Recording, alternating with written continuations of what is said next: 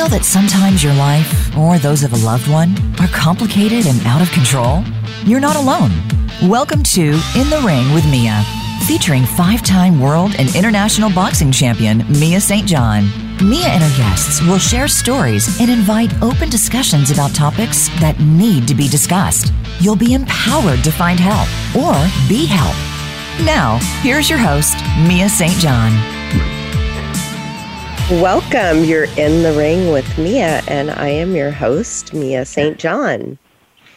Well, we have a really exciting show like, lined up today. Um, we're going to be talking to lawyer Rick Collins, who focuses on the legal and ethical issues surrounding anabolic hormones and performance enhancing drugs, as well as the legality of sports nutrition products, CBD, doping in sports issues, and then we're going to get an update on the coronavirus from Dr. Lawrence Rifkin. So stay tuned for that. Um, how are you doing, Rick? I'm doing great, Mia. Thanks for having me on.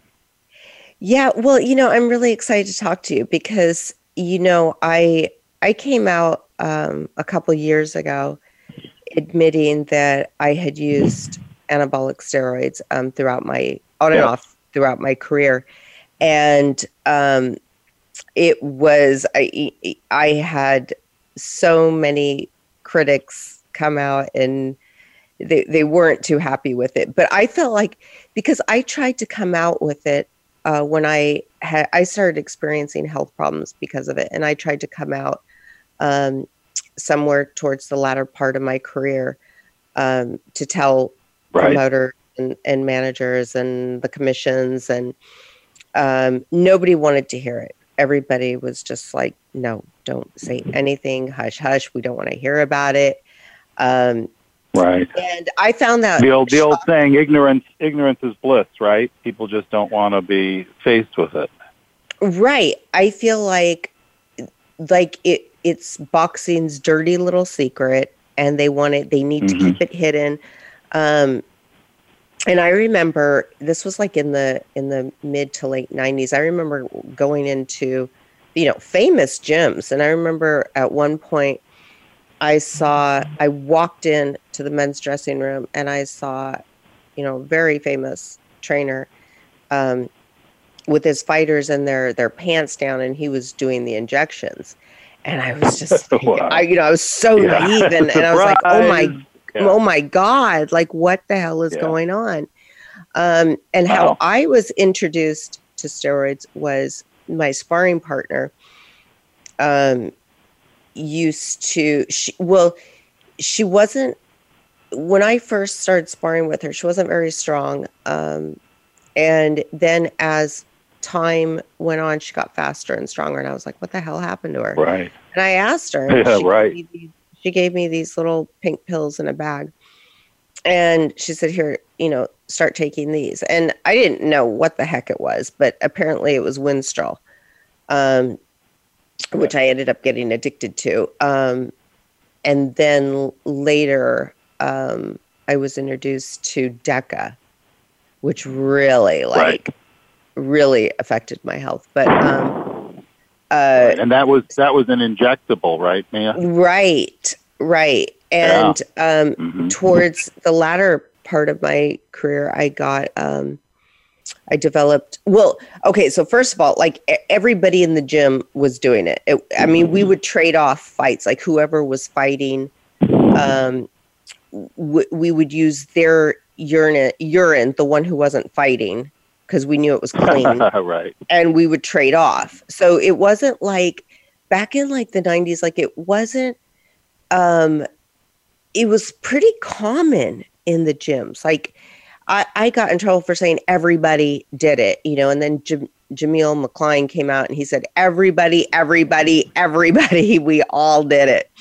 So of course, right. there's, yeah. there's exceptions to the rule, right? Like I'm sure not everybody did it, but but when you say that, it, you know, it's a figure of speech, and and I'm sure any dumbass knows that. I mean, not everybody, but but a large you right. know majority of us were doing it. And right, it's a figure of speech and you know, the the one person out there who who takes sense to it. But let me ask you this, Mia: How did how did back in those days? How did the um, how was the switch done so that somebody else's sample was used? Well, when they send us into the ba- I don't know how they do it nowadays, but they sent us into the bathroom, um, and you know, with a cup, right? And we were supposed to pee in the cup, and a lot of yeah, they're fighters, supposed to actually watch and monitor that. You know, they do for the exact reason. Yeah.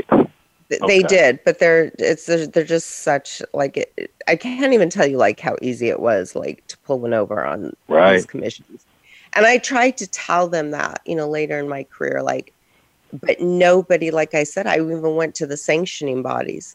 And I said, look, I can tell you how it's done.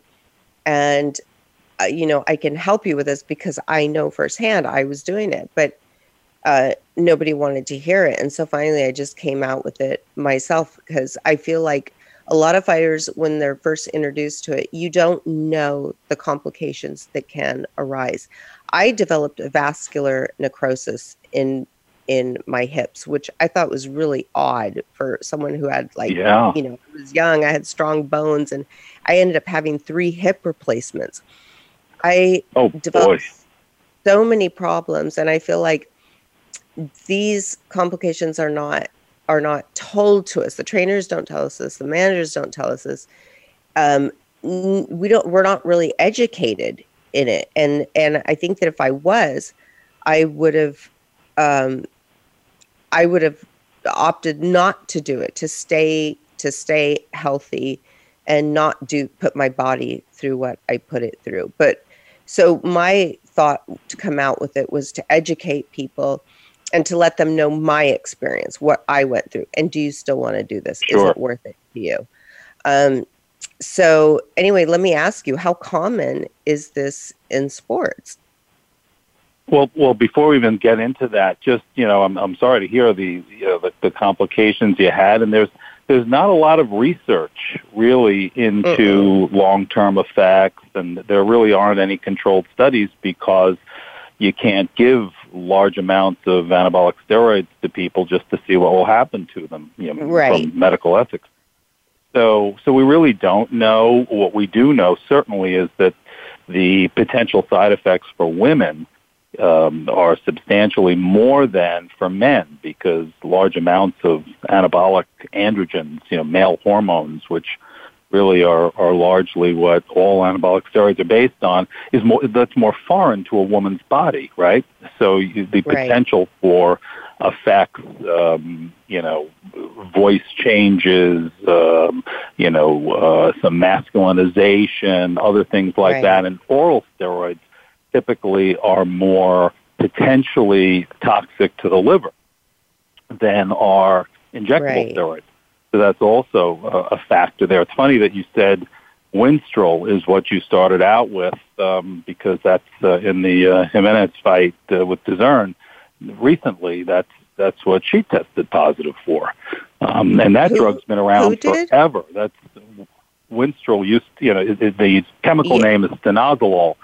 You're and right. That was the original drug. If you were, you know, back in 1988 at the Seoul Olympics. Ben Johnson, the uh, the Oh, Canadian oh, right, sprinter, right, right, you know, beat beat Carl Lewis, the American, and everybody went crazy in Congress, and that's when a whole bunch of hearings were held about steroid use in sports. And that Ben Johnson's drug was Winstrol, also. Right. So well, that goes it's, way it's back, and yeah, and and it is Yeah, a very popular one because um, it doesn't really bulk you up. It's more for speed and endurance. The one that really bulked me up was the um, the Deca, right. and, and that that uh, caused a lot of complications. It, that even you know I didn't I don't think I had my period for a long time. A lot of Right, right, yeah. yeah, because it's a hormone, right? It's a it's a male hormone. So Mhm. uh, for women, the menstrual periods are, are going to be affected by by that in a big way. right. So, So how but easy? yeah, um, you know, in terms of prevalence, in these tests? you know, it's hard to really know because, like you said before, it is a dirty little secret. It mm-hmm. it seems like over the last few years we've seen a lot of positives in in combat sports, um, not just for anabolic steroids, but also for other performance enhancing drugs. Right. We've seen um, you know SARMs, for example, and your listeners may be familiar with with that SARMs, uh, selective androgen receptor modulators. That's become quite popular in in a lot of sports. We've seen a lot of uh, combat athletes test positive for ostarine, which is a SARM. Um, these are not actually steroids, but they they work somewhat like steroids. They they give a little more uh, muscle and, and power, and so we've seen and that. Where do you get um, that? Is that over something over the counter? Yeah, well, the the two sources typically are either uh, as there were some companies that were selling it as a dietary supplement, even though that's misbranding. It's not legally a dietary supplement. And there are also websites that sell quote unquote research chemicals for research purposes only, not for human use. Um, and people buy it through those websites. The problem, of course, is when you buy things over the internet that are that are gray market or really black market, you really don't know what you're getting in terms of quality control, right. in terms of potential contamination. So when exactly. we look at side effects of these sorts of drugs, it's not just the drugs themselves. It's who made it, where did they make it? Exactly. Is it some dude in his basement, you know, exactly. cooking something up and selling it to you right. to inject in yourself or to take by mouth? Right. And that's where we're getting it. Like so, a lot of times we are ordering it from out of the country. We don't know who's making it. I remember there were exactly. times my whole body would break out in a rash. And I thought, what the wow. hell am I taking? Um, yeah, right, right. You don't know what kind of impurities there are in it. Exactly. And, and, and me, I've represented uh, as a I do a, a lot of criminal defense work in the area of performance drugs. I also deal with a lot of doping cases. I represented the chemist in the Balco case for those who remember oh. uh, the Balco yeah, case, which yeah. was the the lab up in California, and, and there were numerous high profile athletes associated oh, yeah. with I remember that. that. Everybody um, from Barry Rick, Bonds, Marion Jones, let's right, Tim Montgomery, gotta, Jason Giambi. We got to take a, a break yes. and hear from our sponsors, but when we get back, I this is very fascinating. I, I love this. Um, so we'll talk about that when we get back.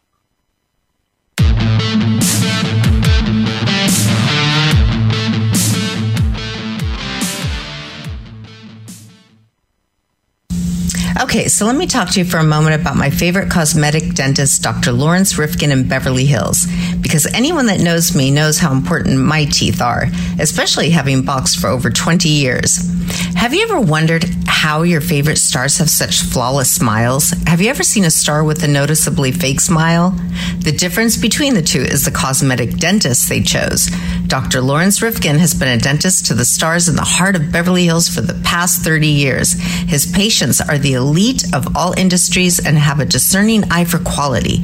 So if you're looking for a Hollywood smile makeover that looks so natural you can keep it a secret, Dr. Lawrence Rifkin is the cosmetic dentist you should consult with. His experience as a pioneer in smile makeovers, along with him also being a professional sculptor, has made him a leader in creating beautiful smiles as well as all your dental needs from the simplest to the most complex. Please don't wait and visit drlawrencerifkin.com or call 310 273 0200. We'd like to thank you for listening to In the Ring with Mia. When not on set, she's busy helping the less fortunate through the Mia St. John Foundation. And now, Mia could use your help more than ever by visiting her at her website, miastjohnfoundation.org, and making a donation. You help create a safe place for those suffering from mental illness, homelessness, and addiction. So don't delay. Visit miastjohnfoundation.org today and help us make changes in the lives of those who need it the most. In my career as a professional boxer, I've knocked out many opponents in the ring. Now I need your help to knock out my toughest opponent yet the stigma surrounding mental illness. I'm on a personal mission to help people understand that with the right kind of support, individuals with mental health conditions can live productive lives. And that's why I serve as a board member for Step Up, a national nonprofit organization headquartered in Santa Monica, California, that is helping save the lives of young adults and others with serious mental health conditions across the country. Step Up also works to end homelessness for this group of individuals. I urge you to go to their website at www.stepuponsecond.org and get involved in the fight today. Together, you and I can knock out stigma once and for all.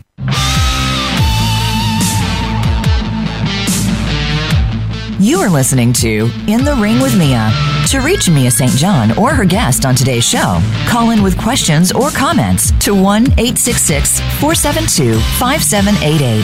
That's 1 866 472 5788. You may also send an email to Mia St. John blog at gmail.com. Now, let's get back in the ring. Welcome. You're back in the ring with Mia and lawyer Rick Collins.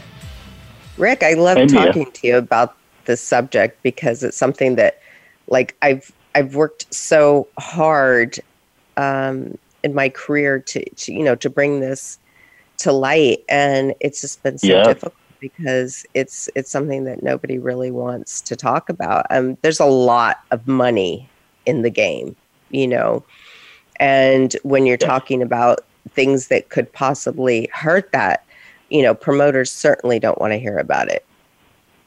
Right, right. No, you know, the promoters and the infrastructure of not just boxing, but, but all organized sports really don't want the public to lose confidence in the integrity and fairness in sports.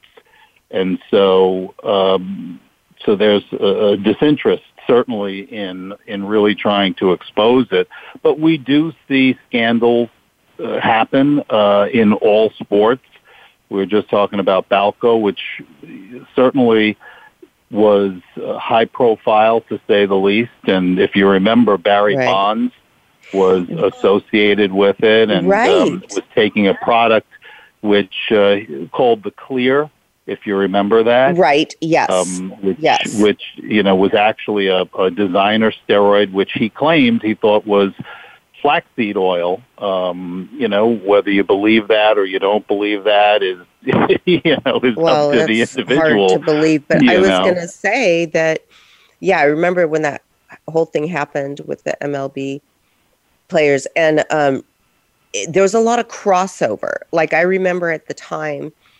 Uh, a lot of us were trading back and forth, you know, with with right. the baseball players and um, with the boxers. We were there's a lot of sharing going on, and um, so it, it's not uncommon that it would cross over. Um, right. So yeah, it it was very common. We have a caller. Um, is Eliza on the line? Yes, I am. Hi, Eliza. Eliza is uh, was Hi, how a are you professional. Doing? Good. How are you? Eliza was a Wonderful. professional boxer. Eliza Olson from back in my day. Um, hi, Eliza. Yeah. Hello. Uh, Eliza, do you have a question for us? Uh, no. Or I, I comment? Feel like, um, I, I feel like this whole steroid uh, conversation, you know, um, I I watched the Franchon and Alejandra fight that just happened. Oh, that's and, um, right. I, yes, and, and Alejandra got um, in trouble for steroids. I think I don't know what what she, what she was using, but um, she was a heavyweight. She had fought one of my good friends, Martha Salazar, um, and right. um, she beat her. Um, I don't think she beat her, but whatever. Uh, you know how boxing is. Um, yeah. But um, I feel like um, then she lost all this weight and she got really in shape. And I was she like, oh my ripped. god, she got it ripped. was a total transition. And uh, and then um, she beat. She, she did. I felt like she did beat Franchon, um, but um, it was amazing the difference in the body that. Right. Um, and how would she have done if she wasn't using steroids. I know, and you know and we don't know. We just don't know. No, we, and that's the whole thing. We don't know. We don't know. You know what? I, I definitely um, makes you. I, I feel like it make. I, I, I felt like it looked like it made her thinner and leaner and faster. Faster, stronger. Yeah, it does. It does. Yeah. And you and, know, and that I it- think that it's and Eliza, I, I think that it depends on the sport, uh, the effects that steroids will have. So in Right. baseball, for example, steroids aren't going to let you uh, see the ball uh, and and connect with it better when you're when you're batting. Uh, it's not going to make a, a poor player into a great player. right. But if, if somebody's a great player, they're going to have that. more power. And and the problem in combat sports is that because power is so important, and obviously the the the effects of the the combat aspect of it make a higher level of danger. So the the the use of steroids in combat sports has an element of risk and and you know danger that doesn't exist in other sports. yeah. it- yeah, I don't. exactly. I, I I agree with you, um, Doc. It's not don't- going to make you believe that- technically better. It's not going to make a champion. It's. I don't believe it'll make a champion. Like No. I don't care if Canelo was doing. I think Canelo will always be a champion. You know, he got in trouble. Well, yeah, because his I mean, his skill. yeah, It's not going to improve believe- your skill believe- level. I don't believe a lot of these people. Um, I mean, I believe that a lot of these fighters are still taking something. Like, I mean, I fought in Paris against a girl. Um, what was her name? Myriam Lamare, and I was like, we. You could see when we in the weigh-ins. I was in my underwear. She was in her underwear, and we did a face to face, and we weigh in in our underwear. And I was like, oh my god, this girl's huge. Yeah. she had hip flexors and things that I mean, I'm a Latin girl. Like, no matter what I did, there was, I mean, I did thousands of sit ups and ran lots of miles, and I would never get that kind of a physique Right. um, like that, you know? Yeah. So, yeah. you know what I don't understand is like uh, Alejandra was tested twice, and both times it came out positive. I don't understand like Right. why why athletes don't just admit it. Like I, for me, I wanted to get caught. You know, like there was a, a point in my career where I was hoping and praying, like I would become very negligent like in the testing. I would just be like uh like whatever i don't care. Because i wanted it's like a little kid like i wanted someone to stop me. Because i felt like there was a point where i couldn't stop for the life of me. Like i was addicted. Like if i tried to come off of it i would go into a deep depression. Because you know how steroids like i don't know for for women they they'll it'll bring you up right? Right. so you're always like, Right. ah. And, and then when you come down, it's like, ah, like the severe depression. So it's like I wanted so badly to get caught.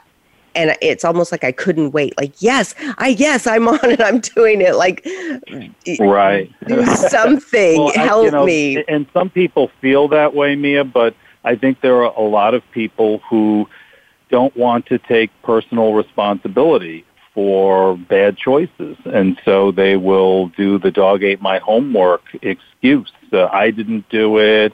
It was, uh, you know, I didn't intend to. It must have been a food that I ate. It was a, I took I a know, protein and powder. feel like and so you do see a lot of a lot of say, "I did excuses. but and but the one thing to say, on the other hand, though, to to just make sure that people understand is that sometimes athletes can test positive who did not knowingly or intentionally take a banned substance, and we've seen that. I represented a boxer a few years ago by the name of Sam Soliman. Sam Soliman uh, fought Okay. um, Felix Sturm in Dusseldorf, Germany, Right. uh, okay, in an remember that. eliminator for the IBF middleweight title. And Sam tested positive uh, for a, uh, a banned substance after the fight. Um, and I was very much involved in that. We ultimately vindicated Sam, but Sam tested positive based on a dietary supplement product that he took. And he really did exercise an enormous amount of due diligence in choosing that product and was assured that that product would not be uh, anything that would cause a positive test. So, you know, we have to be careful sometimes too, not to just label everybody who tests positive as a cheater, because the system sometimes sometimes um, gets somebody in trouble for something that they didn't knowingly or intentionally do. Right. But yeah, Right. how often is that though? but okay, I totally hear what you're saying. I totally hear what you're saying. I just think that athletes, like, we're kind of like, we kind of are, um, we know more than people think, you know, even though I know like a lot of athletes will play dumb, like I didn't know, or Canelo, it's, it was in the meat, you know, I, I think we're smarter than that. Than I what know people give us than that. credit for. um, I look back at my grandfather's time during like um, my grandfather's Carl Bobo Olson. He fought during the fifties, and he fought Sugar Ray Robinson, Kid Gavilan, and I just think that during that time, um, I don't know if they were taking anything, but my grandfather was such a, I don't know, he had like a very very deep voice, um, and he was very strong, and uh, the body didn't look like. You can kind of see when an athlete the difference between an athlete that's on steroids and an athlete that isn't. If you've been a professional Yeah. athlete, like Mia and I have been, like you can see the difference, especially in women, in the vascularity and the muscularity. Like I don't know, it's just so different. You know, Well, um, even look at the difference between Babe Ruth and guys like Barry Bonds. Like there, or, or Jose Canseco. Like there's a huge difference in, Oh, in yeah, the body structure. true. Right. We have well, that's- Blanca Babe from Ruth San was on hot Francisco dogs calling beer, in. right? Oh, oh, I'm sorry, I didn't mean to cut you off. We have a caller, Blanca from San Francisco. Mia? Hello, hello. Is this Blanca? Hello, Mia. Hi, how Hello. are you? I Hi, wanted to say, Blanca. um, hi, I love what you're doing, and I think these calls are necessary, and I follow you on Twitter, and all the stuff you're doing on steroids and addiction and um, Thank AA you. and talking about that stuff is so necessary, and to be transparent and and to let people have a voice. So I'm glad that you have this call going on right now. Thank you so much. You're yeah, I welcome. just I wanted to. Um, Go ahead. I wanted to say one thing. Um, I, I wanted to touch base on the steroid issue. You know, my brother in um, in the 1990s won Ironman, and you know he was never as built as that dur- the, the way he was during Ironman, and he did take steroids, and he won. And I, I even believe he was in an all natural competition. You know, and and he still won. Right. And we knew he was doing steroids, and wow. the thing with that is, um, the most importantly, he's having major heart issues now, yes. and he has stents, and he will never be Yes. the same. And he gave up all his health to look good and to win a competition. You know, and, and, it, and um, it does it increase your it. cholesterol level. Yeah, a lot of athletes that were on steroids have heart problems now. Yeah, it's yeah, it's, and it's I common. remember you. Yeah, and you could get them in the gym. I remember going to the gym, and there was a whole network of guys that were selling them. I mean, this was something Right. that was ongoing. Now, Yes. um, when you come down to someone like Alejandra um, Jimenez versus Franchon Crews, what I didn't like about that is she tested positive twice, and now there's an Right. investigation. But for me, and no disrespect to any feder- federations or whatever, what's there to investigate? I mean, really. Right. Well, let's Um, get back. Let's do- take a break. Protocol? Let's take a, a break and hear from our sponsors, and we'll answer that when we get back.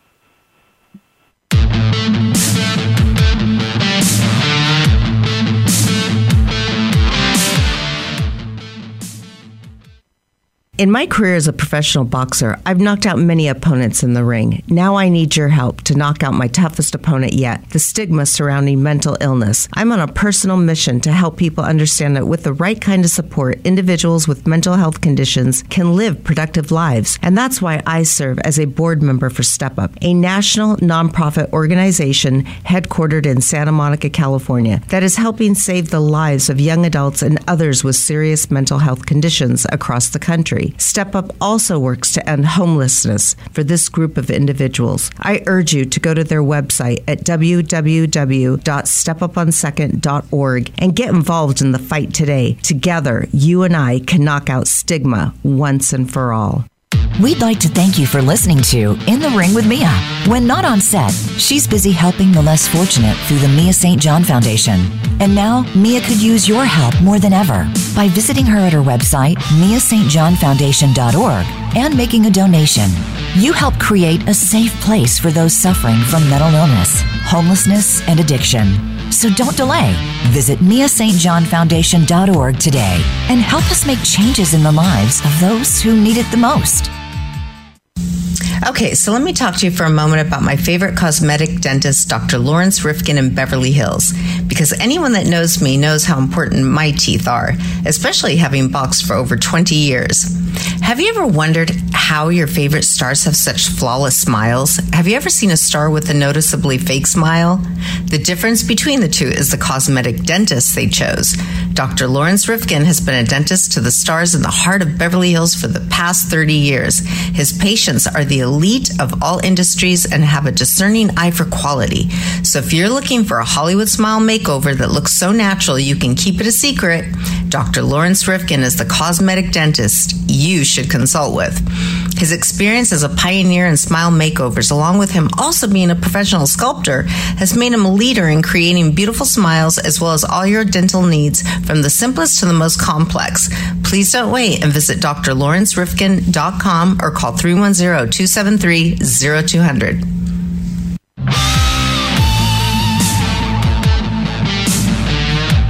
You are listening to In the Ring with Mia. To reach Mia St. John or her guest on today's show, call in with questions or comments to 1 866 472 5788.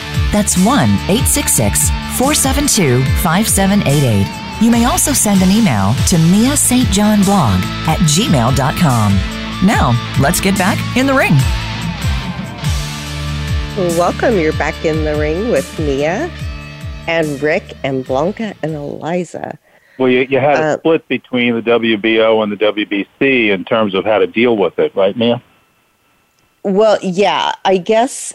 Okay, so I guess Alejandra is challenging the commission with an appeal, and right. they spoke and with the commission. that's the way it typically works in a in a doping case, right? Uh, it's okay. they test the A sample, and then if they then they test the B sample, and if both are positive, then it's a then it's a, a doping positive, and then your remedy is to file an appeal to challenge that finding. Okay, so they're saying that um, they'll have a hearing and the no contest with the no contest, and that is why we cannot rule until the process is finished. So they can't do anything else until the, the appeal is finished. Is that correct? So, so boxing is one of those strange sports where historically it's been kind of um, individualized per fight. You know, so, so for example, in Sam Soliman's fight, the bout agreement is the the the deciding factor in terms of drug testing. So they would put a section in about drug testing into the bout agreement and that would describe what was lawful and what was unlawful, so to speak, in, in the course of the fight. Uh, unlike uh, the World Anti-Doping Agency, uh, which has control over many, many other sports and the Olympics where it's not individualized to the bout agreement. Everybody knows what's banned, what's not banned. There's a mm-hmm. website that has a list and everybody's subjected to the same rules. With boxing, it really it can vary a little bit. Now we've got the, the VADA, the, the Voluntary Anti-Doping Agency, which is beginning to, um, to be, have more authority over boxing. And I think we do need more consistency in terms of how the process works. You know, a, a lot of people, a lot of the the commentators were talking about Alejandra's B sample, and well, the A was positive, but we really need to wait and see for the B. Well, technically, that's true. You need both the A and the B sample, but as you know, Mia, it's it's one sample of urine in a cup that's divided into two. So if it, you know the A and the B came out of the same cup, if the A was mm-hmm. positive, it's extremely unlikely that the B will be anything other than the finding in the A. And the, the even if the B sample is positive, that doesn't mean necessarily that the the boxer intentionally cheated. Again, it could be something like SAM, or it came from a dietary supplement. Um, so, so we really need what to look at every case substance? individually. What was the substance that she was accused of or tested positive for? So Alejandra tested positive for the very same drug that you described at the very beginning of our oh, talk Winstrol. today, which was Winstrol. yes, Winstrol, which is a um, either comes in pill form uh, right. or uh, in a water-based injectable version. Um, but it's not commonly seen in dietary supplement products as a contaminant. That's fairly unlikely, right. um, or at least less common. There are other things that have been more common in dietary supplements. That's not one of them. Right. No, I would assume not. And that's pretty common in Mexico, um, in Mexico pharmacies. So it's not like it's hard to get. You know, these drugs right. are are easily attainable. So um, the problem is knowing whether, like you said, they're who's making it, where are they making it. Right, you know, right, and and the more the problem, the more you crack down sometimes on things, the more you drive up the black market. Right, basic laws of supply and demand. If there's a demand for something, one way or another, there's going to be a supply. And if it's a black market supply, then you do have quality control issues. What about if, wasn't it in the Olympics that there was a time way back in the day? I don't know if it was the Olympics or was it weightlifting that you were allowed a certain amount was it bodybuilding?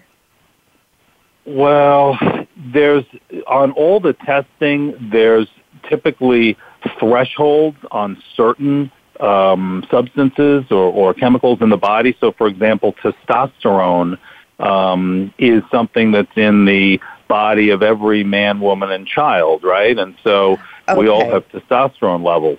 But but they've created years ago. They created a cutoff um, to right, determine right, right, whether you're taking so much that it's that it's coming from an outside source. And the way they measure that is something called the TE ratio.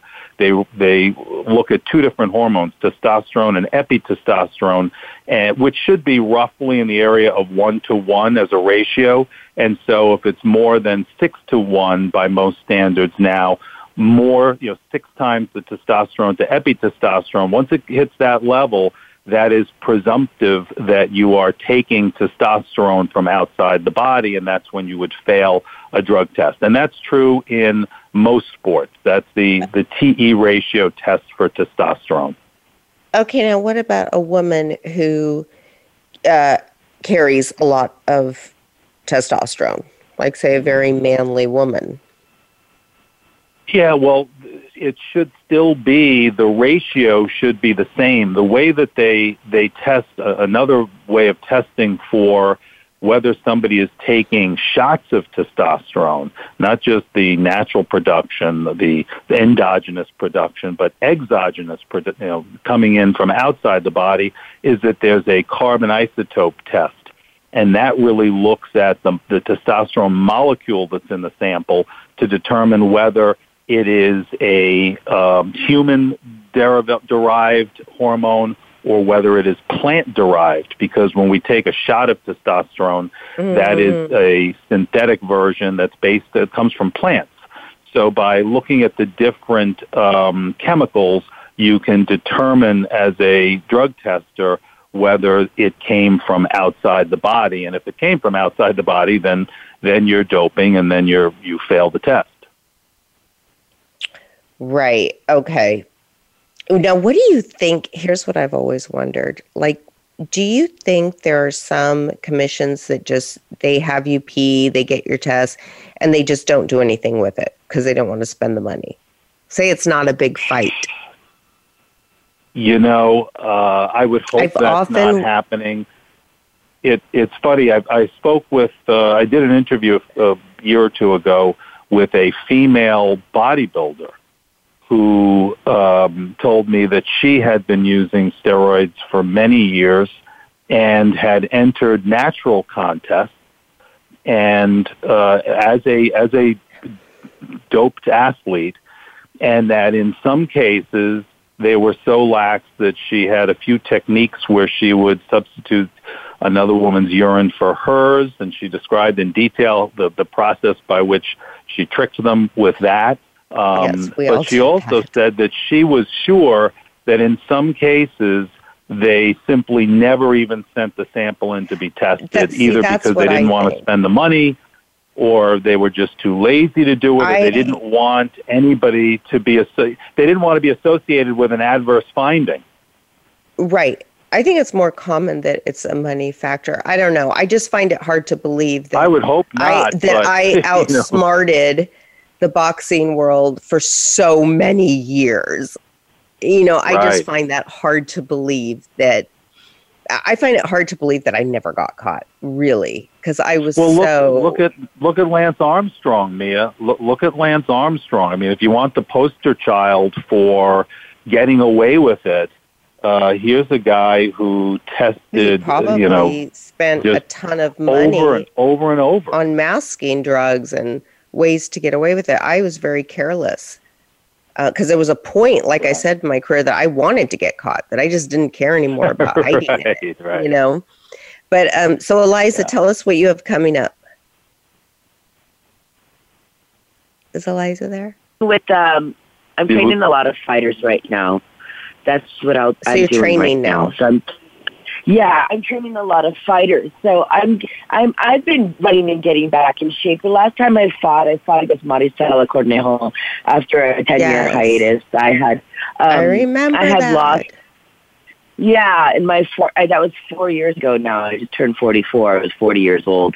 And um, so um, I, had, I took a 10 year hiatus. My brother had passed away of uh, drugs and uh, I'm overdose. sorry. And, um, and then my I'm best friend got hit by a train. And so um, Oh, I, I had a lot of Ouch. I had a lot of stuff, kind of like three things that just really knocked Oh. me down. Right. And I had, was going through a lot of grief, and so, um, but Wow. right now I'm doing, um, uh, yeah, I'm doing a lot of um, train fighters, and I'm giving them the love that I always needed when I was a fighter. I feel like, um, so it's really good. And I'm working Oh, along with Blanca uh, Gutierrez with uh, Oh, the boxing I love Blanca. team. Yeah, she. Yeah, we're doing Good. a boxing international women's boxing team, and um, we're going to um, start uh, picking our girls again. We had gone up to Canada uh, two years ago, and we did um, uh, Wonder Wonder Woman boxing, and we went to Canada, and we had 15 girls, 14 of them won. So, um, yeah, so I've been just really coaching. It's been really, Oh, really good. beautiful. I love. Yeah, and training and training people. Yeah, I've Oh, got some really good. good. Uh, I have a good fighter right now, Seth Fatuvi. I I had some um, good fighters that got into the Olympic trials. Um, yeah, so I've been just that's what I've been doing is boxing, and and I I work along uh, side by side with Blanca Gutierrez and Beautiful Brawlers. So Oh, it's been great. It's been really wonderful working with. Well, thanks for coming on. It was so good to hear from you after all these years. Oh God, I, I remember. I, it's so funny because we hadn't talked since I left the ring when I fought against Sunshine Fettkether in Louisiana. Oh my It was- God! yes, I remember that. That was- wow, I- so many Years and you ago. had fought a girl Yeah. from Minnesota. I remember that I remember and meeting your mother and stuff like that. Yeah, yeah. Oh, yeah. well, Always much much respect and love to you, and you're doing a great oh, job. I love thank this you. podcast. Thank you Yeah. so much. Thank you for coming on. We'll talk Yes, for soon. sure. You take care. Okay, you too. Rick, how Take can we get a hold of you? How can people find you? So um, I'm If they pretty need easy you, to find. My they you. website is, is steroidlaw.com, So uh, there's plenty of great information and a blog up there.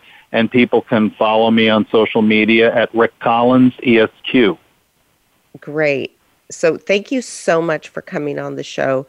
Oh, it was going... great. You're a legend, Mia. Thanks so uh, much. Thank you. And we're going to be back with Beverly Hills cosmetic dentist, Dr. Laurence Rifkin, and he's going to give us an update on the coronavirus.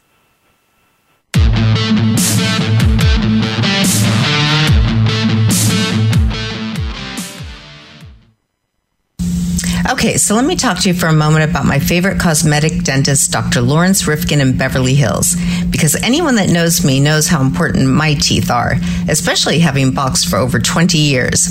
Have you ever wondered how your favorite stars have such flawless smiles? Have you ever seen a star with a noticeably fake smile? The difference between the two is the cosmetic dentist they chose. Dr. Laurence Rifkin has been a dentist to the stars in the heart of Beverly Hills for the past 30 years. His patients are the elite of all industries and have a discerning eye for quality. So if you're looking for a Hollywood smile makeover that looks so natural you can keep it a secret, Dr. Laurence Rifkin is the cosmetic dentist you should consult with. His experience as a pioneer in smile makeovers, along with him also being a professional sculptor, has made him a leader in creating beautiful smiles as well as all your dental needs from the simplest to the most complex. Please don't wait and visit drlawrencerifkin.com or call 310 273 0200. We'd like to thank you for listening to In the Ring with Mia. When not on set, she's busy helping the less fortunate through the Mia St. John Foundation. And now, Mia could use your help more than ever by visiting her at her website, miastjohnfoundation.org, and making a donation. You help create a safe place for those suffering from mental illness, homelessness, and addiction. So don't delay. Visit miastjohnfoundation.org today and help us make changes in the lives of those who need it the most.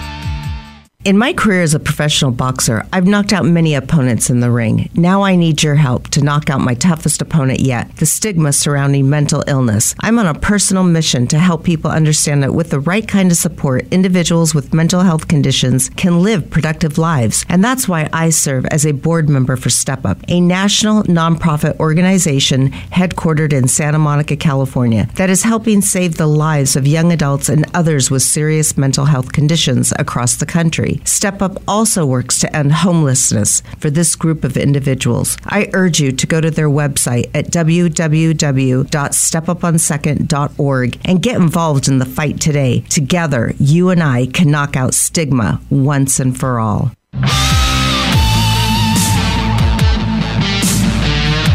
You are listening to In the Ring with Mia. To reach Mia St. John or her guest on today's show, call in with questions or comments to 1 866 472 5788. That's 1 866 472 5788. You may also send an email to Mia St. John blog at gmail.com. Now, let's get back in the ring. Welcome. You're back in the ring with Mia and Dr. Laurence Rifkin from Beverly Hills. Hello, Dr. Rifkin. Good morning, Mia. Hi, good morning, Mia. How are you? I'm doing well. How are you doing? How are you oh, holding up in, in all we're this trying... all this yeah, chaos? You, know, actually, oh, in this chaos, yeah, it, it certainly is a, a little bit of a chaotic, but it's a, it's the new normal. And I'm trying to always keep a positive smile on my face and look at the opportunities that uh, are available to us now that we have some time to think and not on that treadmill of uh, that work cycle that we have. And it's a great time, even though it's a serious time to be creative and, and improve our lives in many, many different yeah. ways. So um, I've um, noticed you're so. I've seen your videos on Instagram and on mm-hmm. Twitter, and you seem so jolly and positive. While the rest of us are like, ah, oh, when is this going to end? How, oh, so how do you Listen, keep that ha- positive? How do you keep such a positive attitude? Uh, you know, I think sometimes it's a choice. I, I, I get fatigued being depressed. I get uh, down watching the news. Uh, I mean, a lot of the news is very informative. It's necessary. A lot of it is uh, creates panic uh, or concern with confusing information from the media. And uh, you know, this is a very uh, what's the word? Uh, transitional time. There, it's flowing. Yeah. It's constantly changing, and we have to adapt to it. And the best way we can is is never give up. I mean, you're a fighter. You know, we're we've been through epidemics and terrorism and and tragedies and and wildfires, and, and we will survive. We will overcome this, and it's an opportunity for us to grow and be stronger. So I always try to look at the positive as much as I am aware of the uh, the the seriousness of the situation. So, you know, I'm I'm never going to give up. I you're a living example of someone that never quits. So uh, uh, that's how I keep my positive attitude, I guess. Yeah, because you're always you're always so happy, um, which is good. Mm-hmm. Which is good. I love that. Um, yeah, Trump was saying this is what's depressing me. Trump was saying Easter. He was so adamant about Easter, and now we're looking at another month. Now we're going into May. What's yeah. the likelihood that we're going to be going throughout the summer? You know, um, I don't think anybody knows. I think that a lot of things are being uh, innovated and trying to meet this immediate crisis. And uh, uh, I don't think anybody can predict exactly. I think the the crisis will obviously end sooner. We'll be able to update our treatments, uh, hopefully cures, uh, hopefully find vaccines for the long term benefit. But uh, there's a lot of steps that are now being accomplished to help improve the situation. So I couldn't. I don't think anybody can give you the exact date. We're just trying to catch up, as they call flatten the curve by reducing and not overloading the hospitals with new cases by reducing the amount right. of exposure and transmission of this disease. But you know, there is uh, the longer this goes, the the more prevalent the environment is in supporting people that are being uh, anxious and depressed. And and I I know you're fully aware of this. The concern for the collateral damage of suicide from people yeah, living health. in despair, not knowing where their next paycheck is going to come from, right. is now uh, a really, really important aspect. And this is partly due to the the fear of the disease as well as the fear of income and the businesses being shut down. And I know that's a hard thing. All doctors want to save every life possible. And, you know, part of those lives are people that are either mentally depressed, uh, suicidal, so we've got to reduce all of this. We've got to protect the people from the actual disease, and we've got to protect the people from being uh, unduly uh, anxious and depressed from this. And I think yeah, uh, well, I there think are some innovations that are that are coming along. Uh, what tips can you give us now? Like, what's the update well, on uh, keeping a, a quick update that I heard on the on the news last night to start to build the positivity back. Number one, there are uh, we're trying to ramp up the now new testing that now doesn't take a few days to get the results. There are new nasal swabs that are coming out that will give you the results in about 13 to 15 minutes to tell you whether you're positive or not. If you're positive, uh, obviously you have to self-isolate, watch your symptoms, and hopefully you won't get worse. We have to protect the most vulnerable, the, the elderly, the immunocompromised, etc. Uh, there also interestingly enough, a, a dental company called Henry Schein has come up with a blood test that will tell you if you've already had it and you have immunity or the antibodies for it. So wow. what this means and translates, yeah, what this means and translates into, the sooner we can get people uh, out of this anxiety and not depressed and feel that we are now safer to go back to work, then not only will I'm not worried about the world economy. That's secondary to lives. There's no price for a life but the, the reduction of anxiety, the ability to get back to work for those that are not at risk or low risk or have been proven to have immunity, that should be a reasonable uh, goal. You know, I heard the term, uh, what is it called? Um, let me think about this. Um, when we can get, you know, shut down what we have to and open up what we can.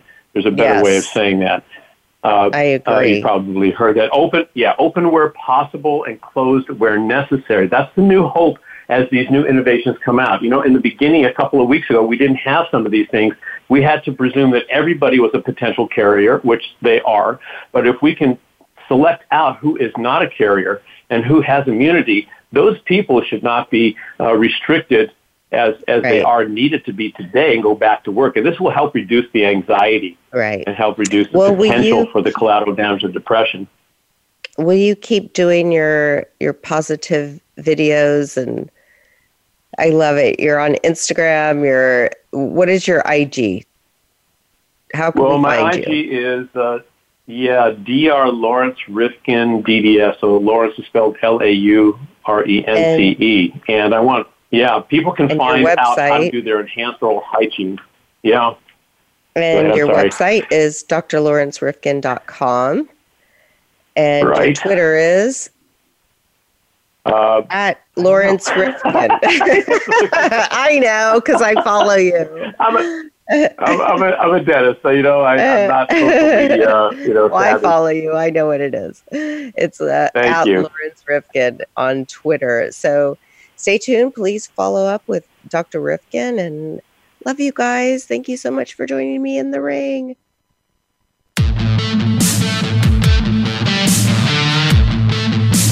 Thank you for tuning into In the Ring with Mia. Be sure to join host Mia St. John for the next show on Monday at 10 a.m. Eastern Time and 7 a.m. Pacific Time on the Voice America Variety Channel. Remember, you are one of the most important people in the world,